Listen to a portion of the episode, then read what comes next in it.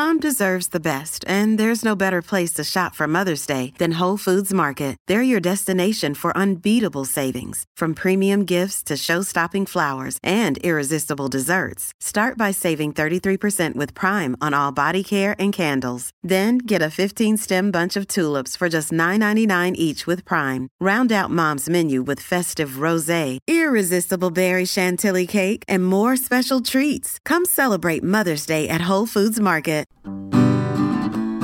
Welcome to Michigan News from M Live. This is Jens Carlson with your headlines for Wednesday, October 16th, 2019. Today, the UAW reaches a tentative deal with General Motors. A judge blocks the ban on flavored vaping products, and you'd better batten down the hatches today, because the wind is coming. The United Auto Workers and General Motors have reached a tentative contract agreement that could end the 31 day strike.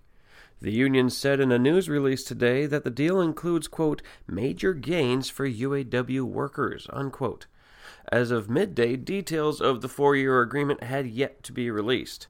The tentative agreement comes less than 24 hours before the UAW's National General Motors Council meeting in Detroit.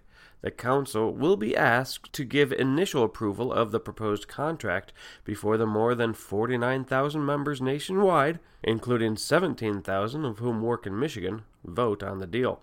UAW members walked off their jobs on September 16th, looking for higher wages, job security assurances, and a path to full time status for temporary employees. A court order issued Tuesday blocks Michigan from enforcing its recent ban on selling flavored nicotine vaping products. Court of Claims Judge Cynthia Stephens has granted a preliminary injunction in favor of vaping companies as their lawsuit against the state makes its way through the courts.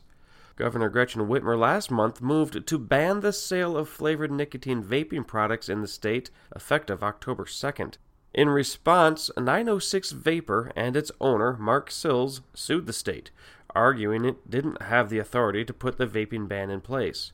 Judge Stephens then combined the case with a similar one from a Clean Cigarette Corporation. Two weeks ago, Stephens declined to issue a temporary restraining order that would have stopped the ban from being implemented, but she said she would consider another motion for a preliminary injunction and took testimony into consideration.